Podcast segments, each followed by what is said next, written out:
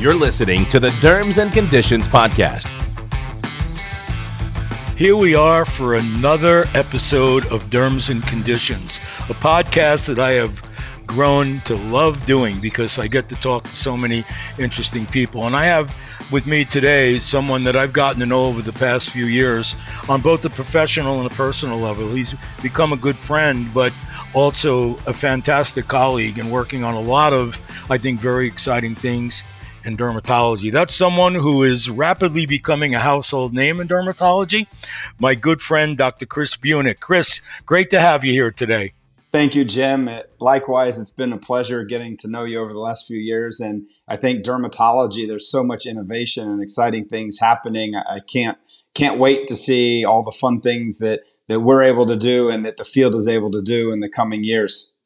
Well, uh, Chris, I'm a blast. Just so fasten your seatbelt and hold on. Right, we have we have a lot going on, and, and we've done a lot already. I appreciate all of that. So, Chris is an associate professor at Yale, hopefully soon to be a full professor at Yale. He's in the Department of Dermatology, where he does a lot of clinical practice and research, both clinical and basic science research. And the basic science part of it, the things that he does, are, are very unique and very different. And I really think they bring a lot to the table. So, Chris, recently I just read on practical dermatology a physician spotlight that was written about you. Uh, and they do those fairly frequently with uh, with dermatologists that have been around for a while and then the newer people that are coming along. And when I was reading it, I mean, I know you and know a lot of the things that were in there, but I, as I was reading it, I was thinking to myself, I thinking back myself 20 years ago, right? Because I'm a good 20 years older than you are, but we both have the same passion for a lot of things. I thought I was reading about myself, with the exception of the things that you can do in your laboratory, which I had no means to do it and really no ability or knowledge to do it, which I think has a lot to do with, in addition to your clinical sense, has a lot to do with what you bring to the table. So I'd like to start by some of the areas that you're working on. And one of the areas has had to do with looking at molecules, specifically looking at their structure and function and their activities in a way different than what has been done in the past. And let me start with the antibiotic area because I know you've done a lot there and I've read just about everything I can of, of, your work and have included it in presentations. So we have this issue of tetracyclines, and we've had previous broad spectrum uh, you know tetracyclines that are used in infectious disease but primarily for inflammatory diseases like acne rosacea uh, in dermatology doxycycline and minocycline then along comes sarecycline which is a narrow spectrum tetracycline defined in a specific way right? Uh, when we're speaking and we're asked to be fair balanced, it's it's difficult because we only have one new antibiotic to talk about. So it seems like we're selecting that out with favoritism, but that's really the only new one. So that's the only fair balance there is. So can you bring everyone up to date in what you've shown to be different about sarecycline in terms of its uh, antibiotic activity and its narrow spectrum? Long question, but I think it's an important one.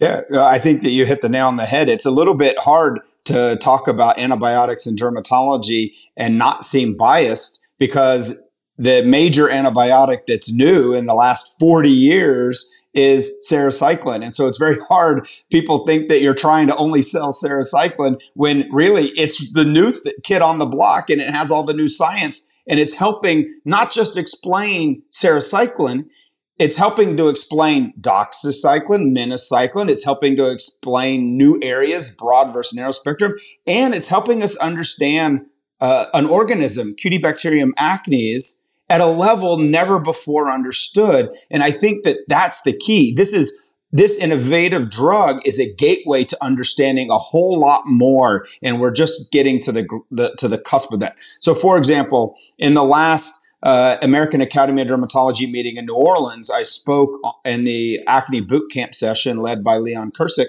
and I talked about narrow, I talked about uh, antibiotics in the in treatment of acne. That was the subject, and a lot of the things that I talked about were how the science in understanding sarecycline versus doxycycline and minocycline correlated directly with the patient.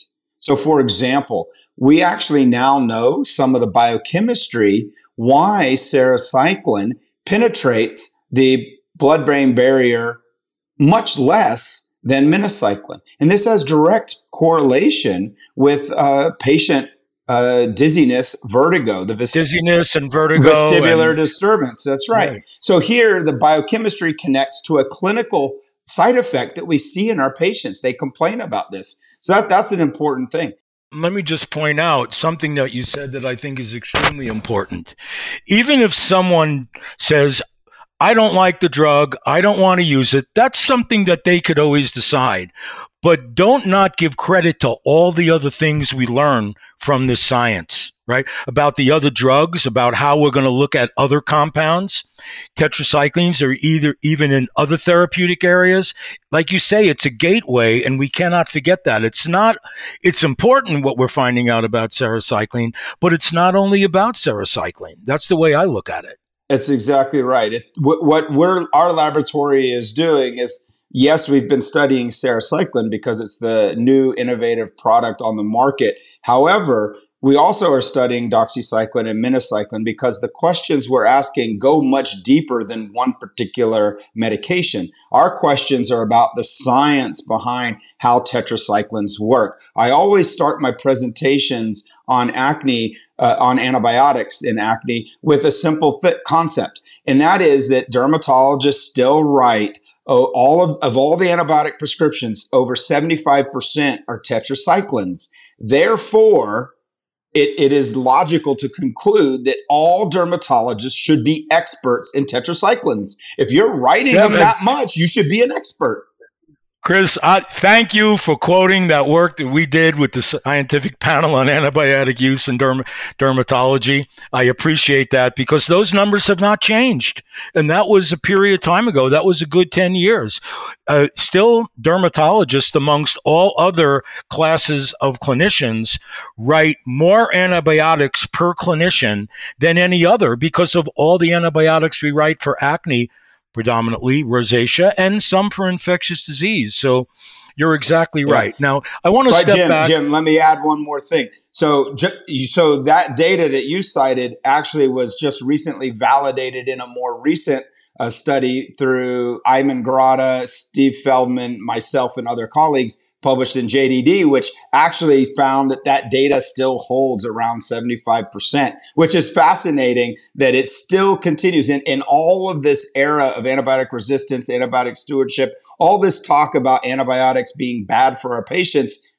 Our practice of prescribing them actually hasn't changed because there's not always other options. You know, when you're saying let's look at moving away from a certain way of doing things, we have to offer other alternatives that work equally as well. And we're still we still have challenges in that area. But I want to go back to something before we get to some of the specifics on the mechanisms of how the drugs work and take people from your deep basic science and translate it in a way that clinicians will understand it because that's sometimes the, difficult transition because you get into some some deep scientific stuff and fortunately you do. Let's go back to the c acnes. Interestingly a lot of the suppositions that we made about the activity when we're treating acne had to do with looking at other another a different organism, not specifically C. acnes. What did you find specifically with C. acnes that had clinical relevance? I know you found some some different sites potential sites of action, correct? Right. So so the ultimate reason that we went after the the cryo-electron microscopy structure of the Cutibacterium acnes ribosome was because just the same way that we're trying to make more targeted uh, therapies, whether it's antibiotics, uh, antibody therapies, everything's targeted. Well, if you're going to develop a therapeutic that's targeted, you really want to understand how it binds and interacts with its actual clinical target. And it's it was very surprising to my research group that we didn't actually have knowledge of how any tetracycline bound to the Cutibacterium acnes ribosome, which is in theory what we're targeting when we give it to our patients that have acne vulgaris. And so we did. That's the organism. What that's the organism we're targeting. Exactly. Right? And it, so and it hadn't even been defined. It had not. and so we went in and we did this structure, and it was led by uh, Dr. Ivan Lomakin in my laboratory, an excellent scientist. And what we found was that sarecycline not only bound in what we've termed the canonical binding site in the 30S subunit of the ribosome, but there was a second whole new binding site that had previously never been discovered uh, in C. acnes for sarecycline. And this was astonishing because it, it, at first it told me, oh my gosh, we've been giving these antibiotics to our patients for 40 years not not sarecycline, but doxy and mino, and we didn't actually even understand how they worked in C. acnes. And now we and have tetracycline since the, the, late fifties, early sixties. And now we have sarecycline, and we have a whole new binding site, a whole new mechanism of action. And I think that the ultimate, I mean, the first big take home point for your clinical dermatologist is that not all, just like all anti TNF agents or all all IL thirty IL twenty three inhibitors are all IL 17 inhibitors for psoriasis, just like they're all not the same. They're, they have different uh, properties, even though they have uh, so called similar targets. Even though the tetracyclines have a similar target, an overall similar mechanism of action, there are real differences in the chemistry of how these molecules are working that make each of them different. And so absolutely, some patients respond well to doxycycline. Others do much better with minocycline. And now some do much better with sarecycline. And we still don't fully understand that pharmacogenomics, why are the molecular endotypes of who's going to respond to what tetracycline? We're not quite there yet. Our lab's certainly interested in that concept.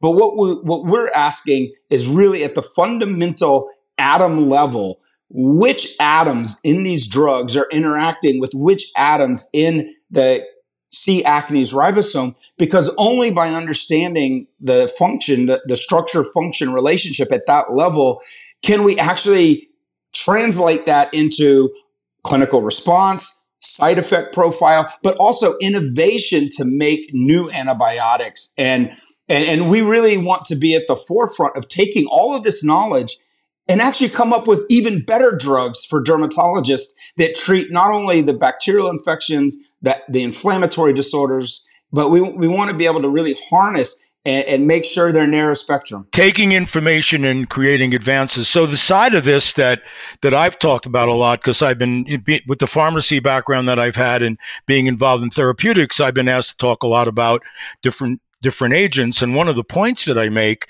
is yes, you have different tetracyclines, but look at the difference in their adverse reaction uh, profiles. You cannot just say they're tetracyclines, they're going to be the same. For example, doxycycline having a greater dosed dose related photosensitivity. Minocycline has little to no photosensitivity, but minocycline is immunogenic. It leads to some immune based adverse events that we I'd go to as far as to say we don't see with doxycycline and tetracycline, like drug uh, associated lupus and and autoimmune hepatitis uh, because of side chain differences. So not all the drugs are created equal, even though we're in the same chemical class. And we could go on about this in other classes, and we will in some other discussions. Jim, a great example of this same concept is the PDE4 inhibitors, right? So we recently had roflumilast come onto the market, uh, currently in psoriasis, soon to be seborrheic dermatitis and atopic dermatitis.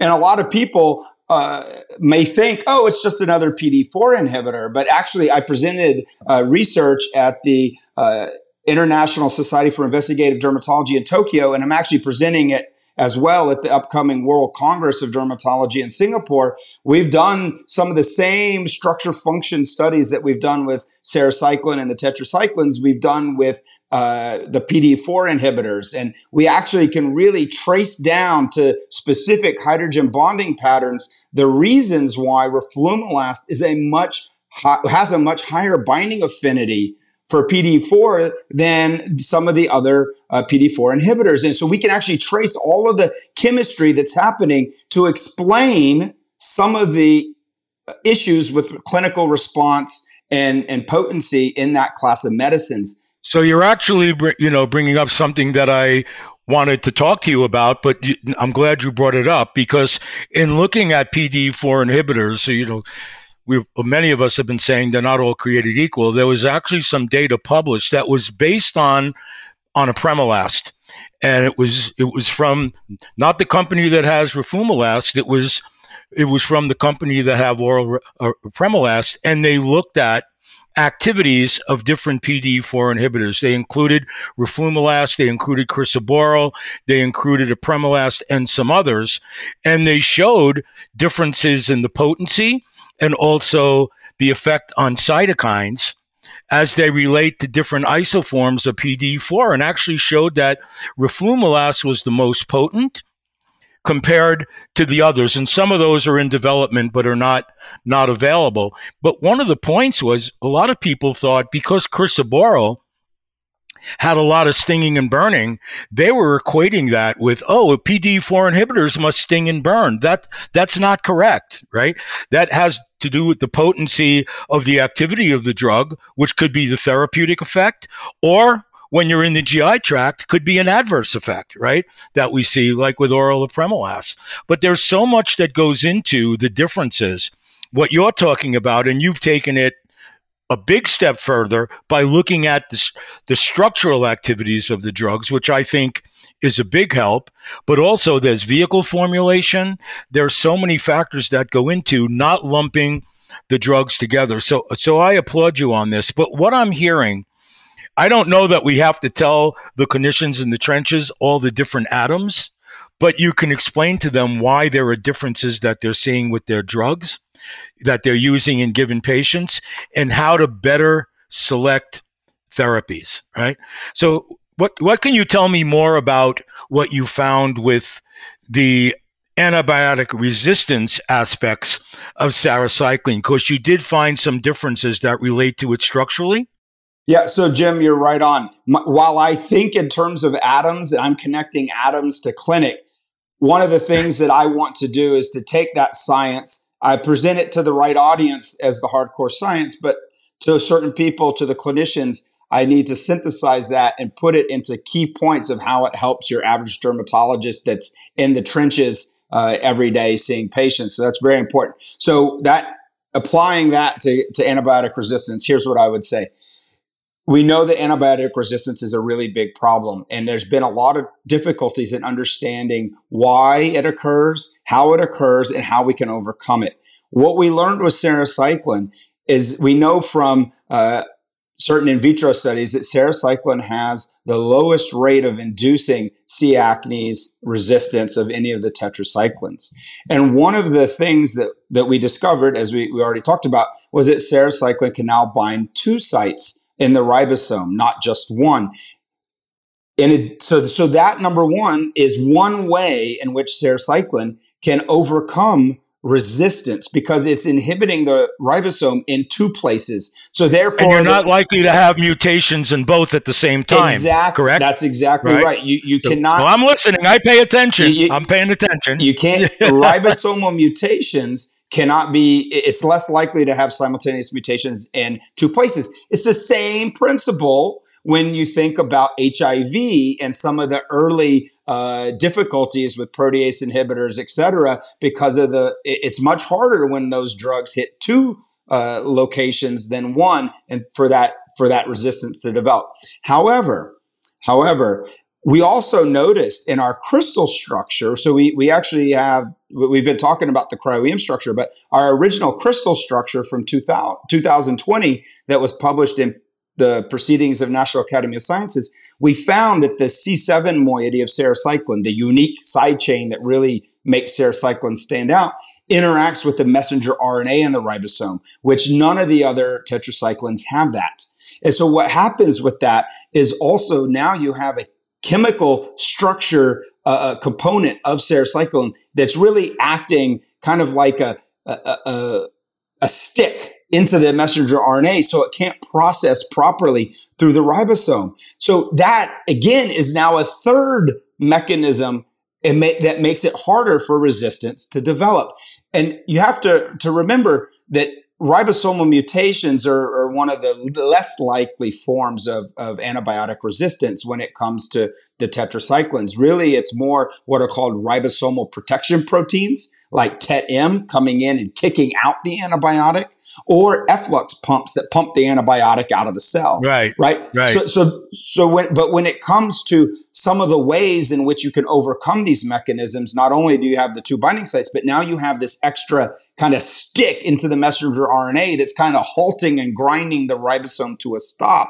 And if you have that extra contact, we made a movie. I have a movie uh, about this that was made by my collaborator Yuri Polikanov that I show in some of my presentations, where actually it's harder for the ribosomal protection proteins to kick out sarecycline because it has the this extra contact with the messenger RNA. So, so this is uh, this is really deep science to explain simple concepts. Why is it less likely to develop resistance uh, for C. acnes compared to the other antibiotics? Well, we actually have real science to back that up.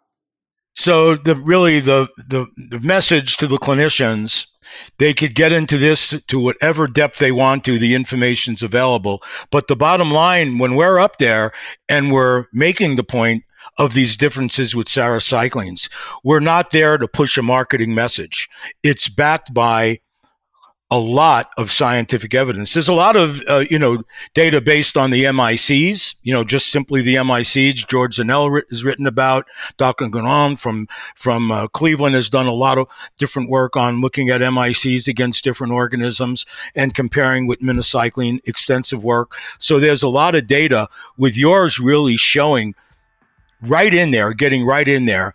A lot of these structural differences and these important differences that to date we haven't had. So the message to the clinicians is there is a lot of science behind the statements that are being made. So Chris, I'm going to I'm going to thank you. This is very exciting. We could go on forever, but I know we have to get back to some work and hopefully a little bit with family at some point. So thanks a lot for being here. My pleasure, Jim.